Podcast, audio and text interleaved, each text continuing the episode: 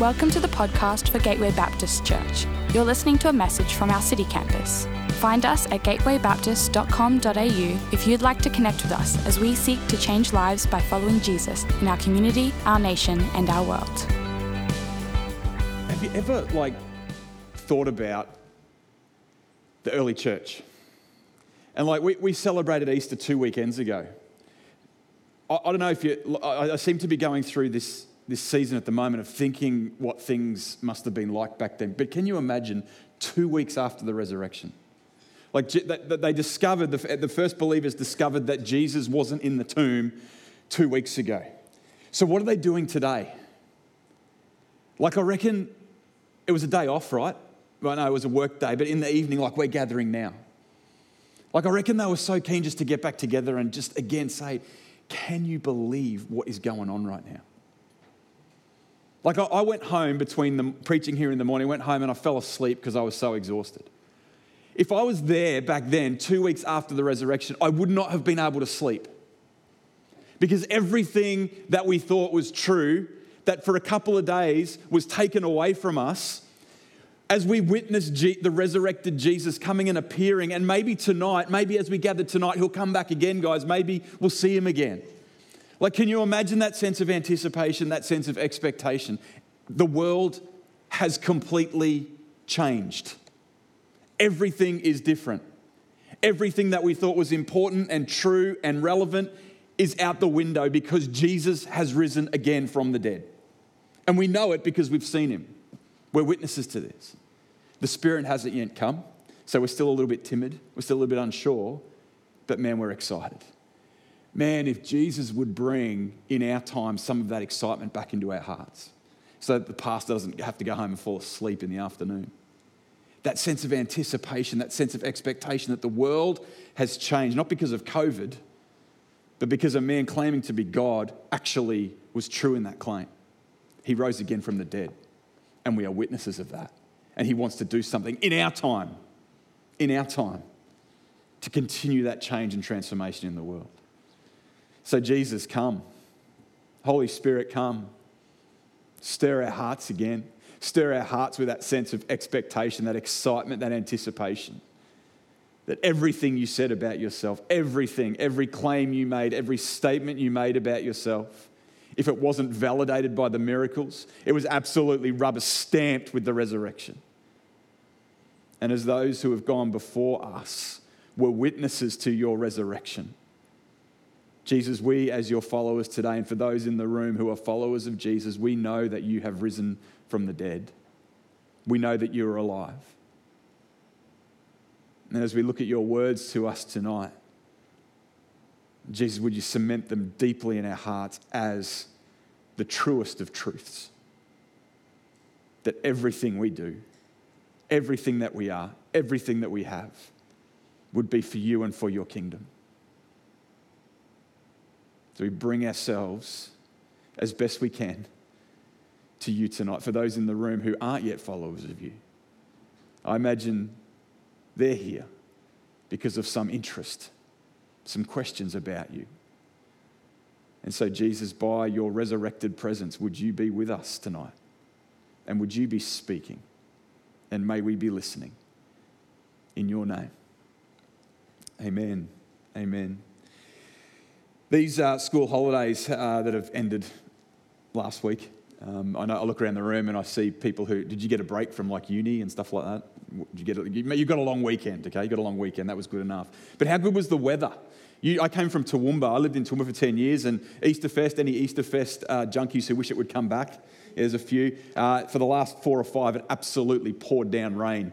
Uh, so I'm used to a very wet Easter weekend, but the Easter weather was fantastic. Um, and particularly that second week of school holiday, so good that we decided not to go camping, but to do a bunch of day trips. And one of those day trips was to come here, not to city campus, but to the Brisbane CBD. We decided, as uh, people who lived in Toowoomba and my kids, uh, Matilda was uh, in preschool when we moved to Toowoomba, so she did most of her, most of her schooling in Toowoomba, and all of my boys, same deal. Uh, we decided that we'd take them on a trip on the City Cat, because when you live in Toowoomba, you don't go on many boat rides. The only time you could have gone on a boat ride was the tragedy of 2011. We had all the floods, but that isn't something to joke about, actually, so let's move on. we wanted to go on the City Cat and catch a boat into the city.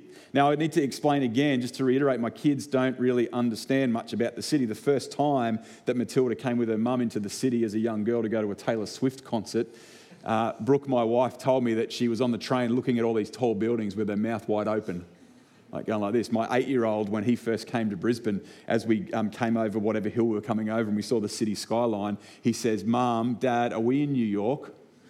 So geography uh, wasn't a strong point uh, for us and for our kids. So we're in the city and we're going on a boat ride from Hawthorne uh, through to South Bank. Okay. And it was a beautiful day. It was perfect. The sun was shining, but not too hotly. You know, that, I love this time of year, being from Melbourne and then into Toowoomba. I love the cooler weather, autumn, spring. So it was that sort of day when, when the sun's on you, it's a good thing because it's not too oppressive. You don't need to get out of it. The breeze was nice and gentle. And my kids were remarkably compliant and grateful, which was a momentary thing. It was very special. They were well behaved and well mannered. My wife was looking stunning as the gentle wind blew in her gorgeous blonde slash silver grey hair. She's not here tonight. She laughed at that when I said it at Redlands. She was wearing her favourite hat and my favourite hat, her Akubra. Again, we lived in Toowoomba for 10 years. Akubra's come with the territory. You couldn't have asked for a more perfect school holiday trip. And as I sat there taking all of this in, not just my family and not just this boat ride, but everything else going on around me, as I sat there reflecting on all of this, I began to feel deeply, deeply unsatisfied. Yeah, that's right, unsatisfied. And it had absolutely nothing to do with my momentarily compliant and grateful children. And it had nothing to do at all with my beautiful wife sitting there holding my hand. But it had everything to do with my covetous heart. That as we made our way down the big brown snake, I was gazing jealously upon the palatial mountain, uh, mansions that litter the riverbank of the Brisbane River.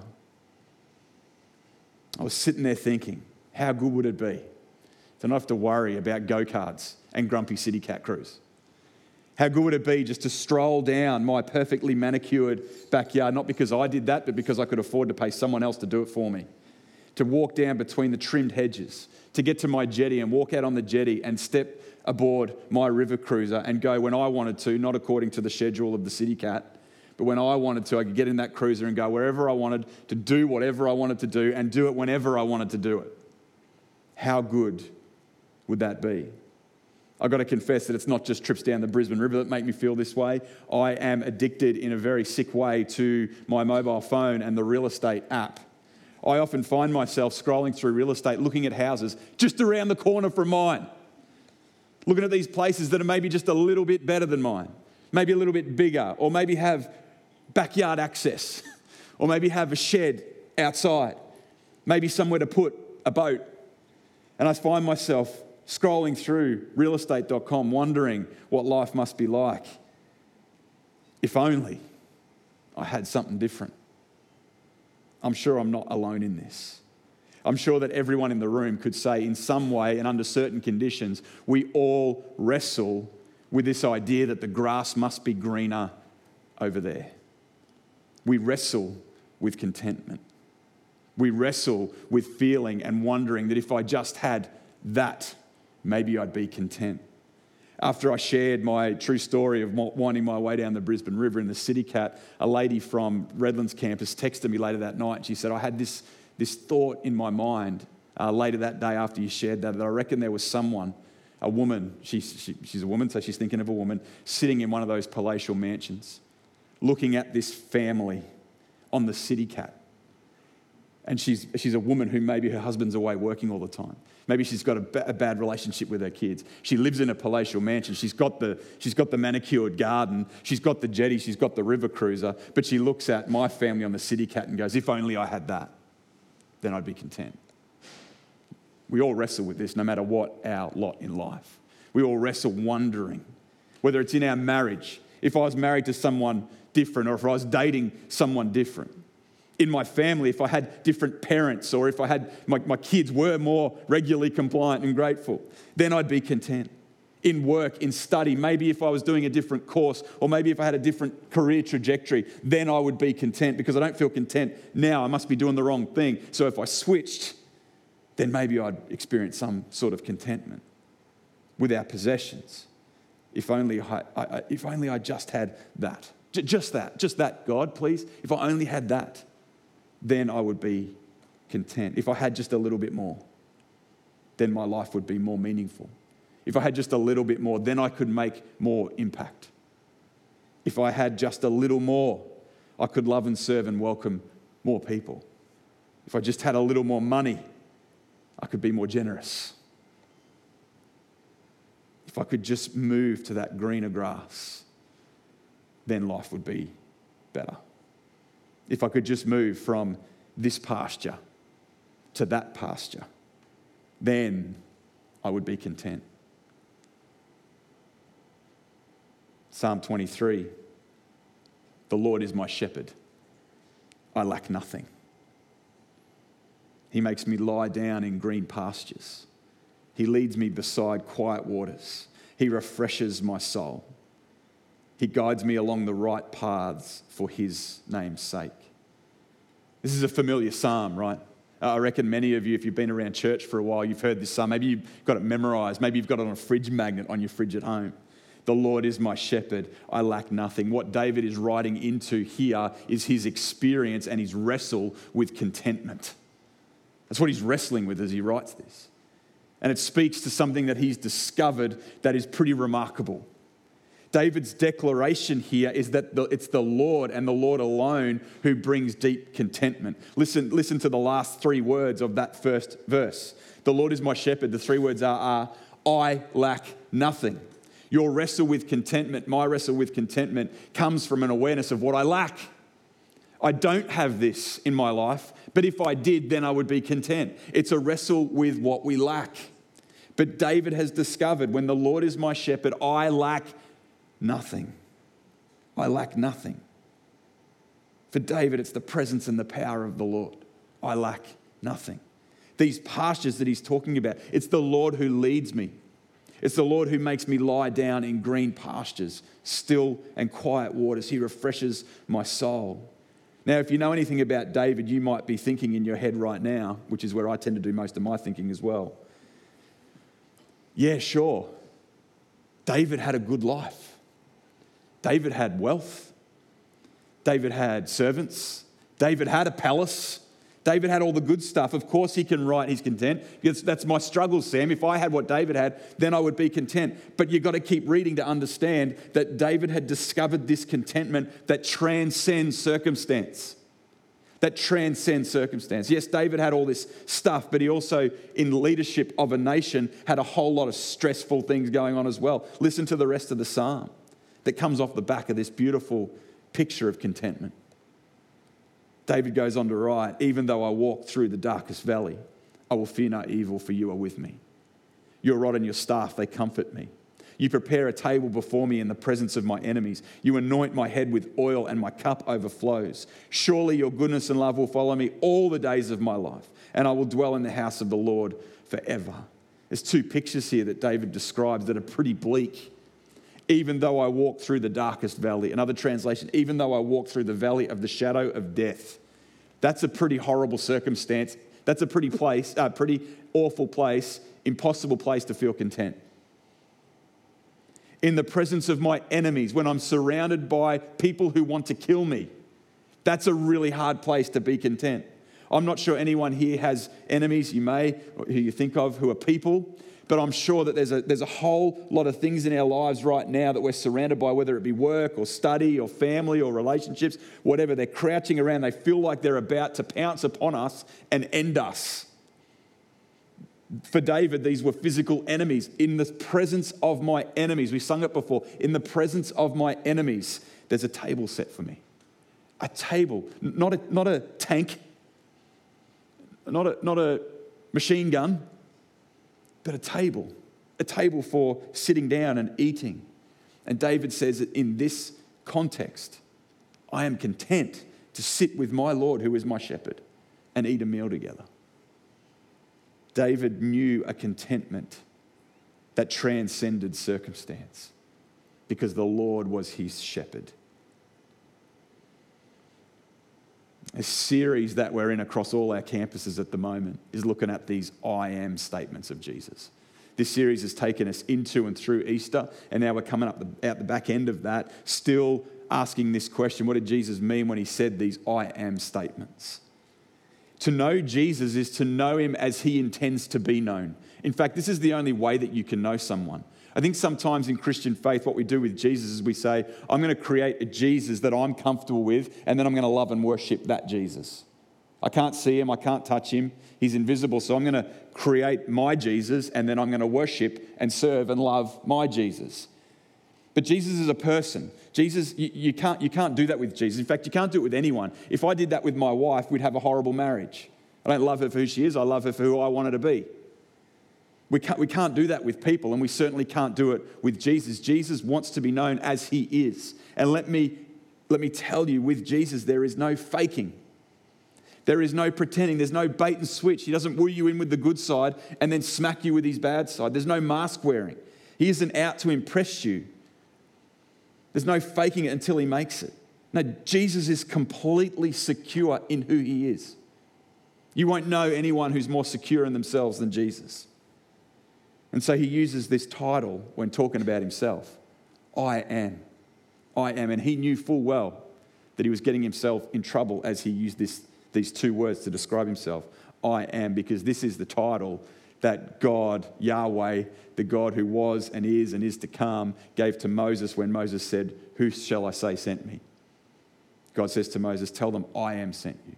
You know, a better translation uh, of, the, of the Hebrew here uh, doesn't translate well into English because rather than I am who I am, a better translation would be I be who I be. But that's grammatically really bad. But it's a better, it's better phrasing of what God says. I will be who I will be. There's a security there.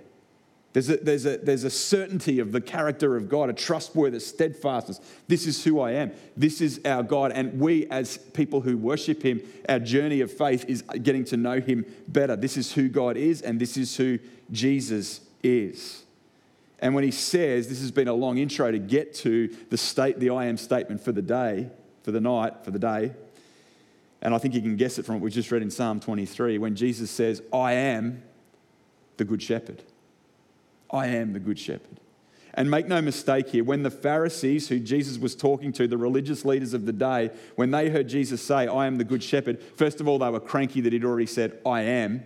But when he went to say, I'm the Good Shepherd, they would have thought straight away of the psalm we've just read. They would have known it by heart, they would have committed it to memory, and they would have known Jesus is claiming to be that shepherd. More than Psalm 23, they would have thought as well, because they'd committed this to memory Ezekiel 34, a prophecy about what God's going to do with his people because his people are being mistreated by those who should be leading well. Uh, Ezekiel 34, this is what God says in this, in this prophetic book. This is what the sovereign Lord says I myself will search for my sheep and look after them. As a shepherd looks after his scattered flock when he is with them, so will I look after my sheep. I will rescue them from all the places where they were scattered on a day of clouds and darkness. I will bring them out from the nations and gather them from the countries. And I will bring them into their own land and I will pasture them on the mountains of Israel, in the ravines and all the settlements in the land. I will tend them in a good pasture, and the mountain heights of Israel will be their grazing land. There they will lie down in good grazing land, and there they will feed in a rich pasture on the mountains of Israel. I will tend my sheep and have them lie down, declares the sovereign Lord. Hear, hear, my sheep will be content. I will search for the lost and bring back the strays. I will bind up the injured and strengthen the weak. But the sleek and the strong I will destroy. I will shepherd the flock with justice. Hear this, this prophetic word, this word of prophecy hundreds of years before Jesus came. God is saying, I will do this. God is saying, I will do this. So when Jesus says, I am the good shepherd, the Pharisees are deeply offended because it's Jesus again saying, He is that shepherd. He is God. He is the one. Later in this, in this Ezekiel 34, uh, the, the prophecy goes on to say, I will appoint my servant David, and he will be that shepherd. But you can't mistake this oneness that the God who makes this, this prophecy recorded in Ezekiel, there's a oneness between shepherd and God.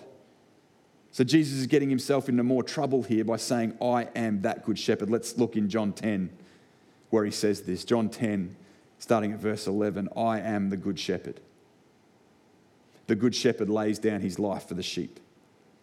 The hired hand is not the shepherd and does not own the sheep. So when he sees the wolf coming, he abandons the sheep and runs away.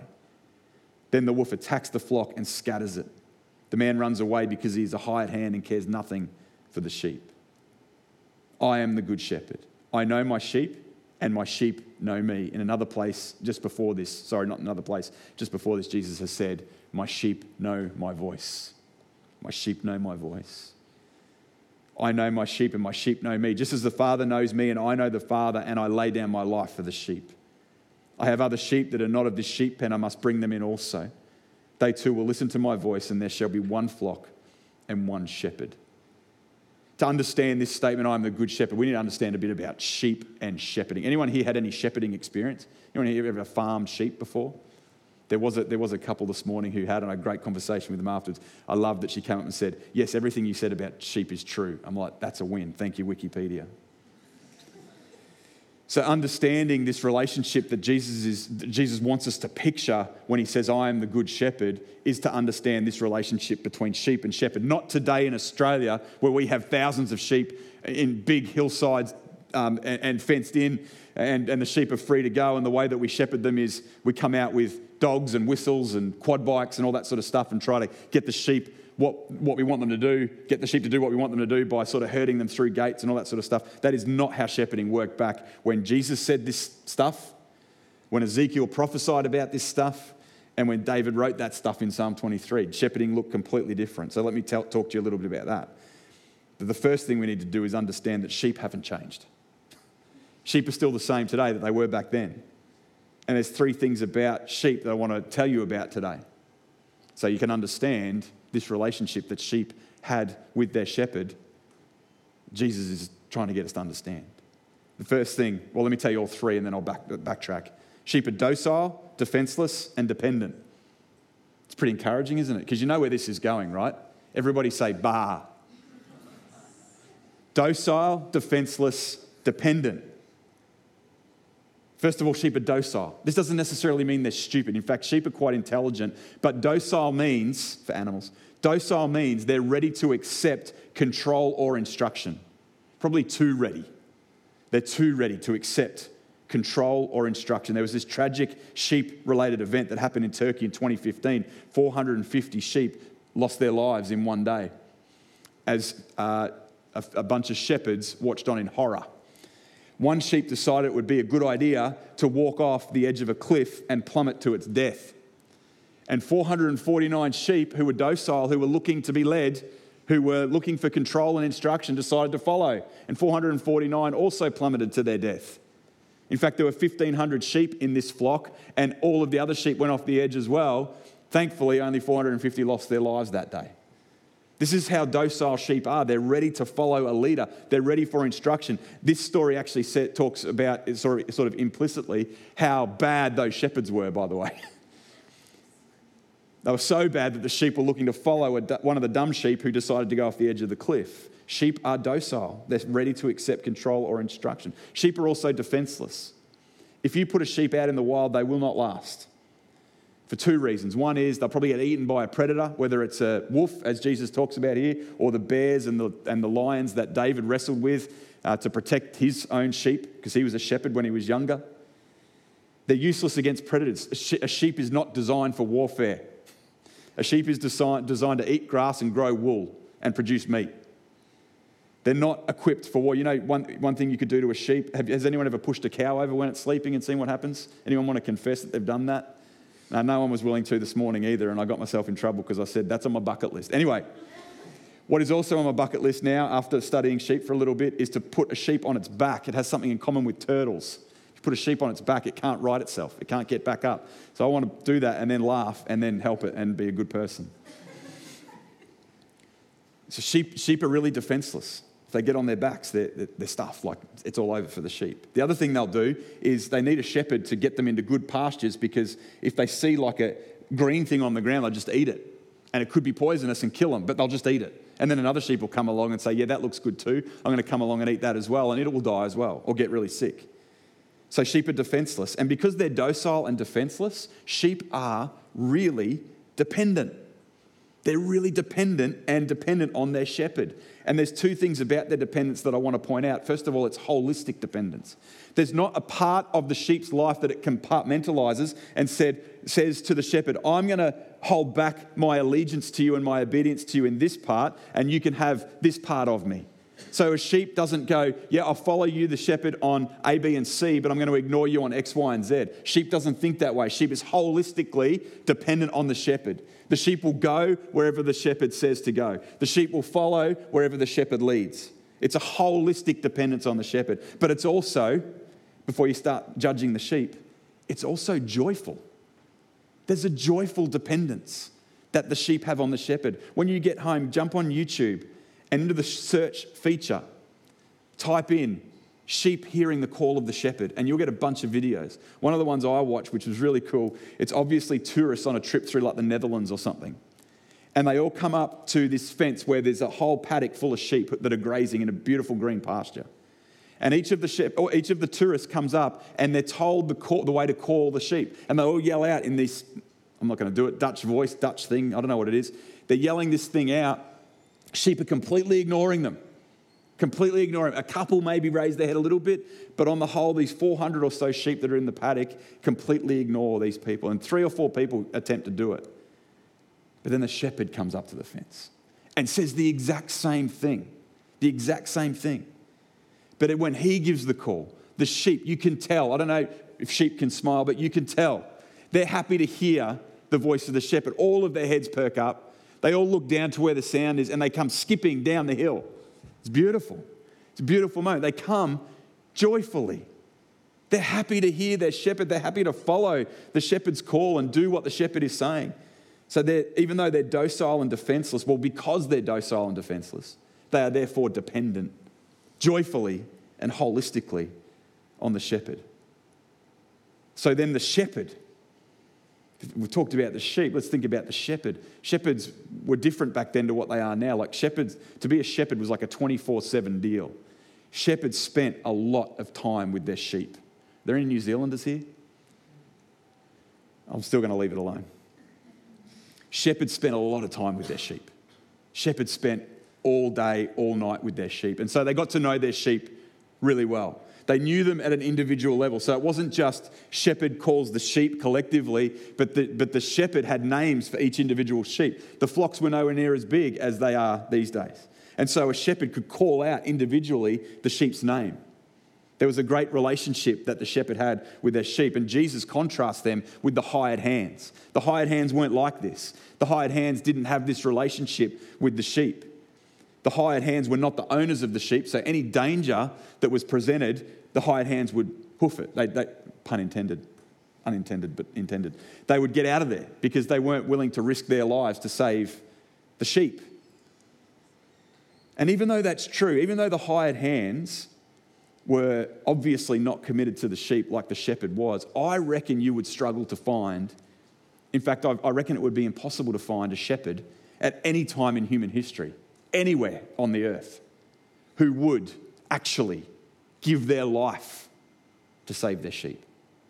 Like, sure, the shepherd was more committed than the hired hand, but I don't think sheep are that great that a shepherd, in their de- devoted love for their sheep, would actually die, would fight a wolf to the point of death for their sheep.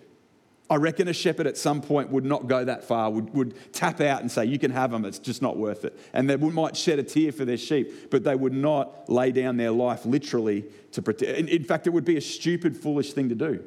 Because if, if the shepherd got taken out by the bear or the lion or the wolf, what then happens to the sheep? They get eaten. So we're all lost. It'd be a foolish thing to do. It'd be foolish for a shepherd to lay down his life for his sheep. So, as we think about this, as we think about the relationship between sheep and the shepherds, it was very common in these days. I reckon we start to understand the relationship that the good shepherd wants to have with us, his sheep.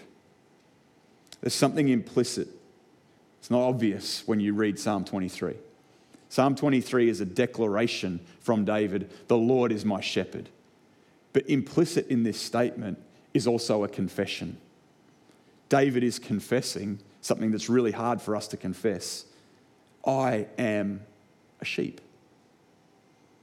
If the Lord is my shepherd, what does that make me? It makes me a sheep. I am docile. Turn to the person next to you and say, You are docile. No, you don't have to. You don't have to. This is, this is what this is implicit here. If, if Jesus is my good shepherd, if the Lord is my shepherd, then therefore I am a sheep. We have to confess we are docile, defenseless, and dependent. We're docile. We are easily led, whether we realize it or not. As I was cruising down the Brisbane River looking at all these palatial mansions, I was being led. There was a voice inside my head influencing me, seeking me to change the trajectory of my life. Yes, it was this serious, it was this intense. Change the trajectory of life so that you can have this. I am easily led. There's things, there's things around me that want to suck me in to following the pathway to get to that. I'm more easily led than I would like to confess, and so are you. So are you. Each of us are susceptible to the influence of things that are outside what's good for us. Just like the sheep who eats the poison weed, thinking that that'll be good for us, good for the sheep. We are like that too.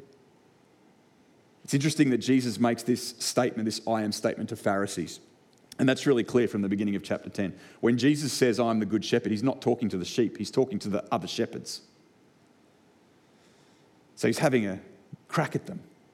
He's actually showing them that they've done a bad job of being shepherds. And this is clear from that prophecy I read from before in Ezekiel 34, where God gives a damning critique of the people that are meant to look after the sheep. And he says things that make it really clear that the shepherds have taken advantage of the sheep for their own gain. He says things like, you, you, The only reason you shepherd the sheep is so that you can wear their wool and you can eat their meat.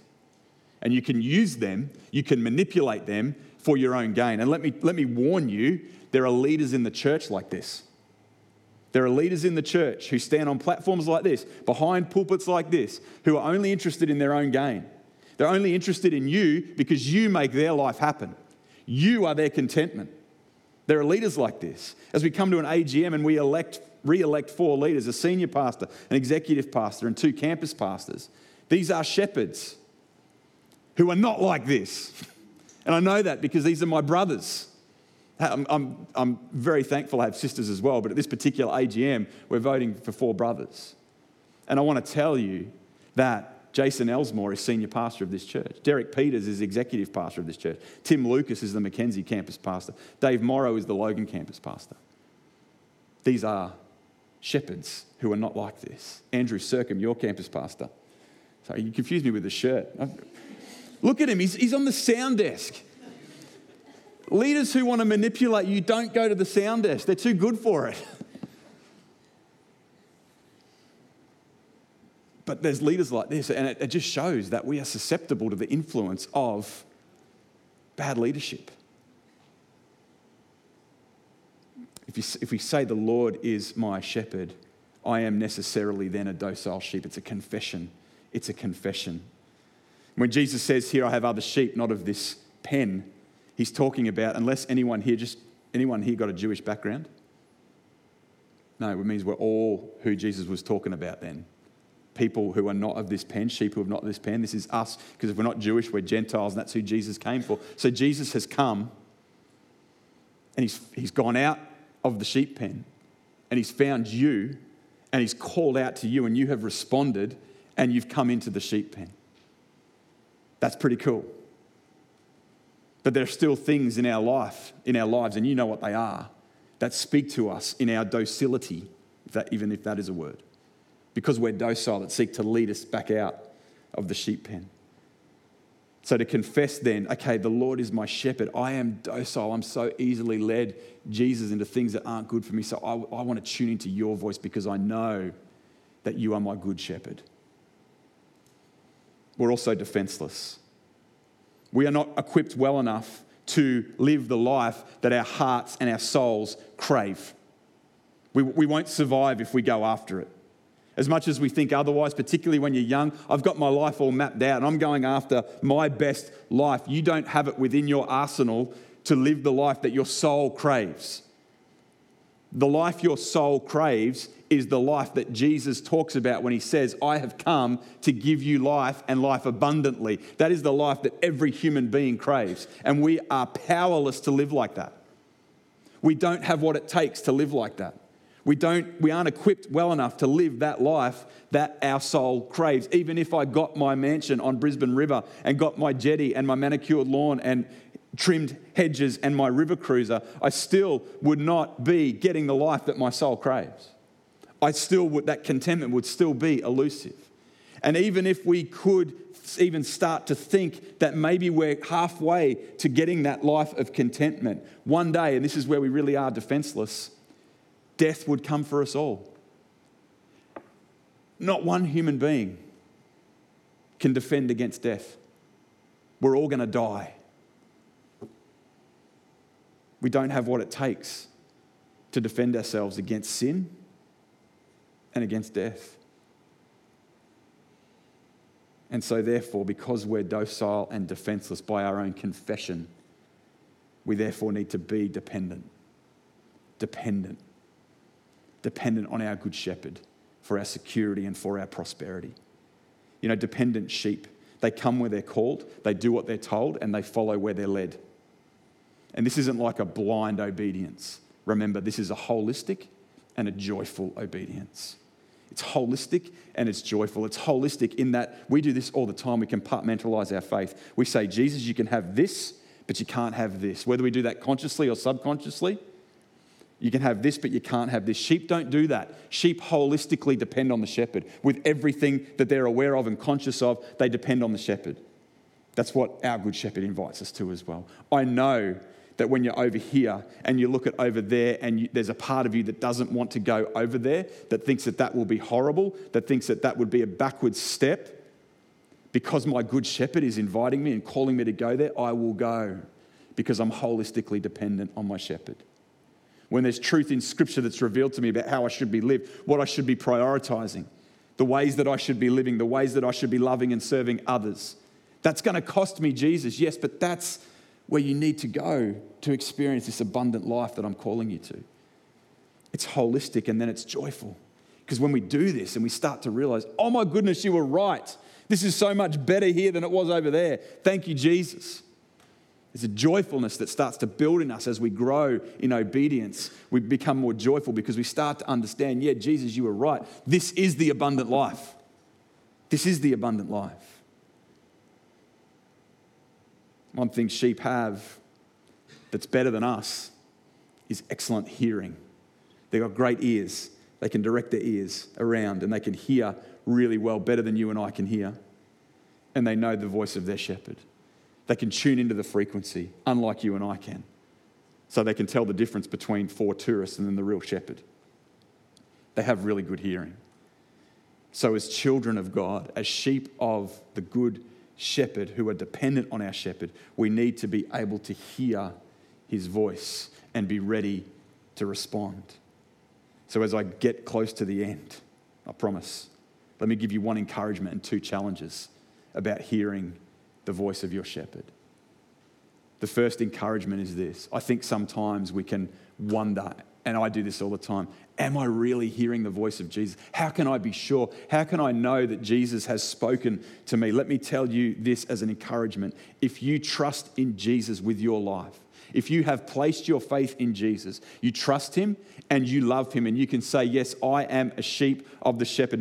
We're not talking about how much you've given of yourself, but if you can say that with your mouth, yeah, Jesus is Lord. I trust him and I love him. Let me tell you, you can only say that because the shepherd has spoken to you and you've heard him if you can't, you, you, you can't say stuff like that without the shepherd first calling you. So if you believe in Jesus, you believe and you trust him, he has spoken to you. You know his voice. John 5, verses 25 and 26 say this. This is the message translations. It's urgent that you get this right. The time has arrived. I mean, right now, when dead men and women will hear the voice of the Son of God and in hearing will come alive. Are you alive in Christ tonight?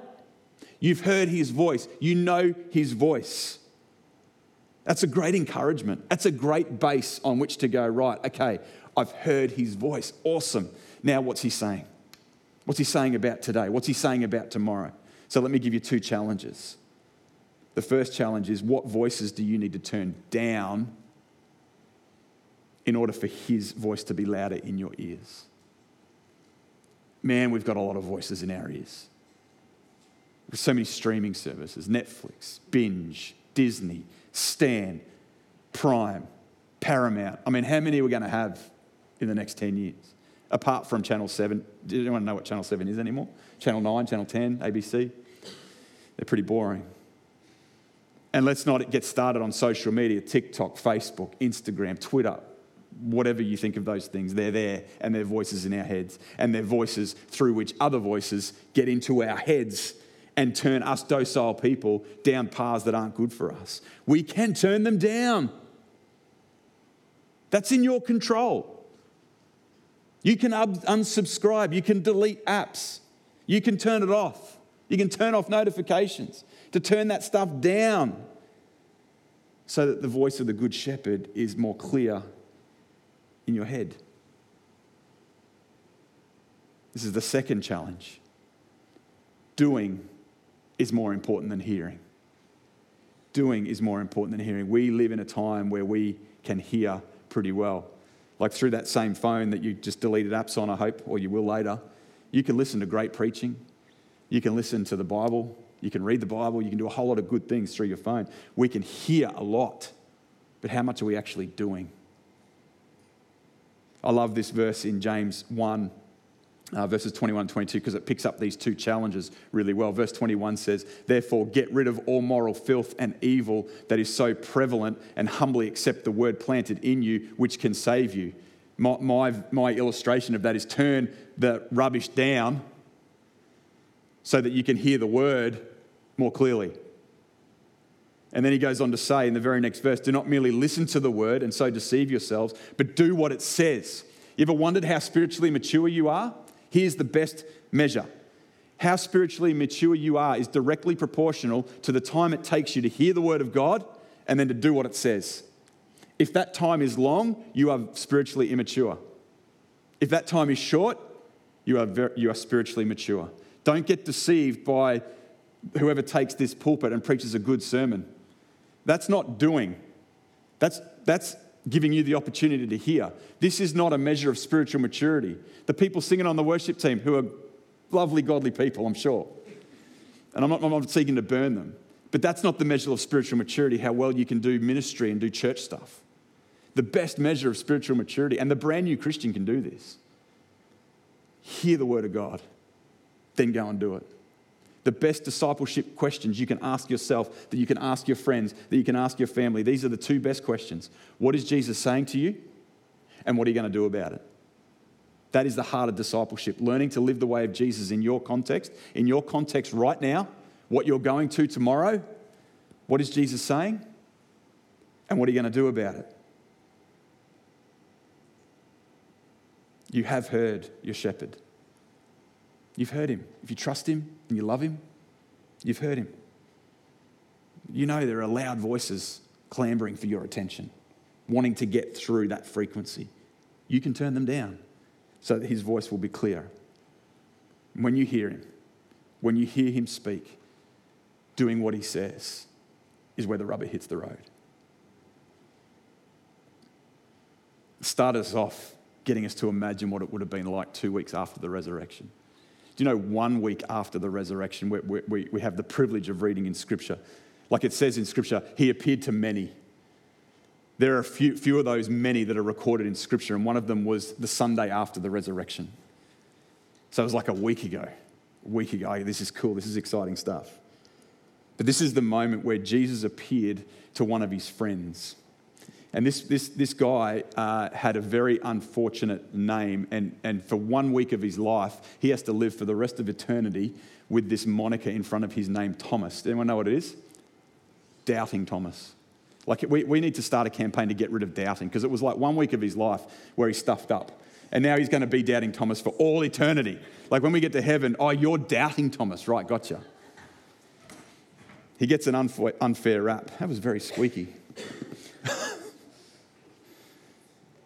But think about, think about Thomas. It's, it's unfair because when, when he saw Jesus die, he thought and he was convinced that the last three years of his life had been a complete rot. It was an absolute joke. It was all for nothing.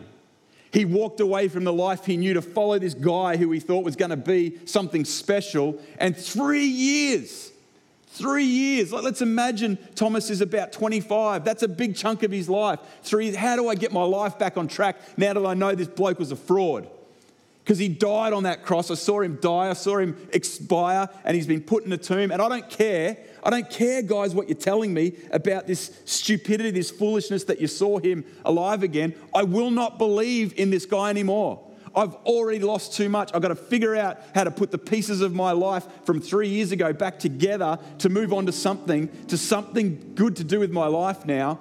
This guy was a hack. This guy was a fraud. I can't trust him. And I don't care what you're telling me. I will not believe unless I can put my fingers in the holes in his hands and put my hand into the side where I saw that spear go in. Thomas, Thomas, full of fear full of doubt, full of disappointment, makes this statement that captures his frustration, his pain, unless I see the nail marks in his hands and put my finger where the nails were and put my hand into his side. I will not believe. I'm done. I'm out. And a week later, to the day, the next Sunday, Jesus appears to him. Jesus appears to him and he invites that examination. Jesus appears and says, Hey, Thomas. He doesn't, what he doesn't say is, Thomas, how's it going? Gotcha. He doesn't say, Thomas. What, what, what he says is, Thomas, come and put your finger in my hands and, and your hand in my side. And what's remarkable about this story is maybe something you haven't thought about before. Here's what Jesus is saying Thomas, when you were doubting, when you were disappointed, when your life was full of pain and turmoil, I heard you. I heard you say that you want to put your finger into my hands. So come and do it, Thomas. Come and, come and do what you said you wanted to do because I'm your shepherd. And not only does the, sh- the sheep know the shepherd's voice, but the shepherd hears the sheep. The shepherd hears the cry of the sheep. You want to do it, come and do it. Thomas doesn't do it. There's no record of Thomas actually getting up and going, Well, thank you for this opportunity. I'm going to walk over. I'm going to pull my measuring tape out. Exam- yep, they're about nail size. I'll stick my finger in there. Yep, it's definitely. And the other one, please. Yep, yep. And the side. Yep, get my hand. Okay, now I believe. No, he doesn't do any of that. He just says, My Lord and my God. Everything changes for Thomas in that moment because he knows not that the facts, not the facts of everything, but my shepherd heard my cry. My shepherd heard my cry. And some of you need to know tonight it's not just that you know the voice of your shepherd, but that your shepherd knows your voice that the shepherd hears your cry. On Good Friday, for those who were here, we wrote out on cards the cry of our heart and we put them in big gold bowls that represented these gold bowls that John sees and it's recorded in Revelation that are full of the prayers of God's people. God hears your cry, your shepherd hears your cry. How I want to close this tonight is to hopefully give you a moment to hear the voice of your shepherd and then to give you a chance again to remember that your shepherd knows and hears your voice. Yes, we are docile. Yes, we are defenseless. And yes, therefore, we need to be dependent. Let me read. If you would like to close your eyes and bow your heads, I'd love to read to you the I am statements of Jesus, all seven of them. And I want to read them in a way, and my prayer and my hope is that even though I'm speaking, that the voice you hear in your heart, in your soul, in your ears, is the voice of your good shepherd, reminding you that he is the only one who you can trust. He's the only one that you can depend on to take you into a pasture that where you will find contentment that transcends circumstance. It's only Jesus. It's only Jesus. Hear his voice tonight. I am the bread of life. If you come to me, you will never go hungry. And if you believe in me, you will never be thirsty. I am the light of the world. Whoever follows me will never walk in darkness. And if you follow me, you'll never walk in darkness, but you will have the light of life. I am the gate. And if you enter through me, you will be saved. You'll come in and you'll go out and you will find pasture. The thief, those other voices that need the volume turned down, they only come to steal and kill and destroy. But I have come to give you life, to give you abundant life, to give you full life, to give you a life that overflows. I am your good shepherd. I lay down my life for you my sheep. I am the resurrection and the life. If you believe in me, you will live even though you will die. And if you live by believing in me, actually, you will never die.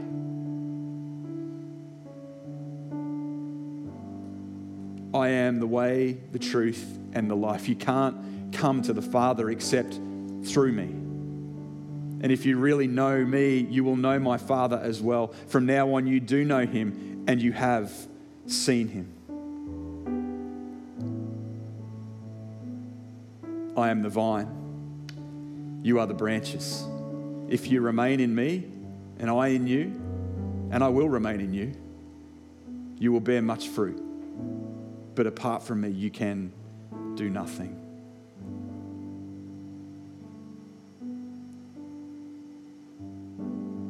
These are the words of your good shepherd to you tonight. Do you hear his voice?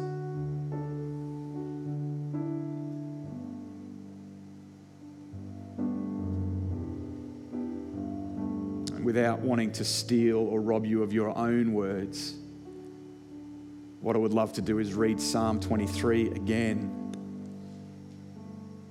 And for this to be our cry, our response to our Good Shepherd, to my Good Shepherd. May Psalm 23 be my words. Oh, Lord Jesus, you are my shepherd. I lack nothing. You make me lie down in green pastures. You lead me beside quiet waters. You refresh my soul. You guide me along the right paths for your name's sake. And even though I walk through the darkest valley, I will fear no evil, for you are with me. Your rod and your staff, they comfort me. You prepare a table for me in the presence of my enemies. You anoint my head with oil, my cup overflows. Surely your goodness and your love will follow me all the days of my life, and I will dwell in the house of the Lord forever. let me give you the gift of a minute, just a minute, to listen,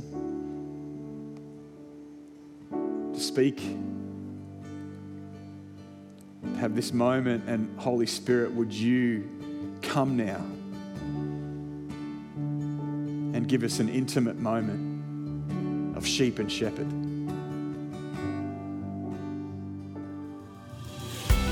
We hope you've been blessed by this message. If you have made a decision to follow Christ, we would love to encourage you on your journey. Help us to help you by going to gatewaybaptist.com.au and clicking Get Connected.